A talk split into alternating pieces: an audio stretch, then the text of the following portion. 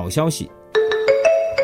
复旦大学的研究小组分析了五百二十六个男性基因组的测序结果后发现，农业出现使男性可以获得更稳定的食物供给，远离危险的狩猎，死亡率显著降低，从而在随后的一千到三千年中，人口扩张了十到一百倍，而母系人口扩张则发生在农业出现之前。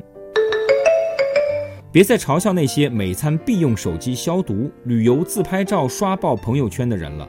发表于《性格与社会心理学》杂志上的论文，针对两千余名志愿者进行了九项实验后发现，拍照能使人更专注于所从事的活动，不但不会分心，反而能从中获得更大愉悦感。坏消息：一项针对近一点六五万名瑞典中年职场人士的调查结果显示，在约占总人数百分之八的工作狂中，经常被焦虑症困扰的人数高达百分之三十四。是那些总体上能够保持工作生活平衡的人的三倍。此外，工作狂中也有更多的注意力缺失及多动症和强迫症患者。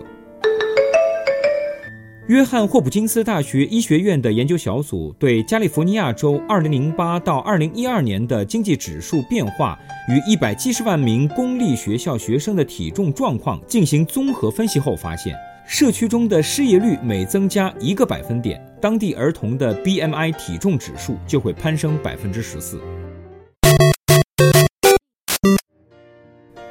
银河在何方？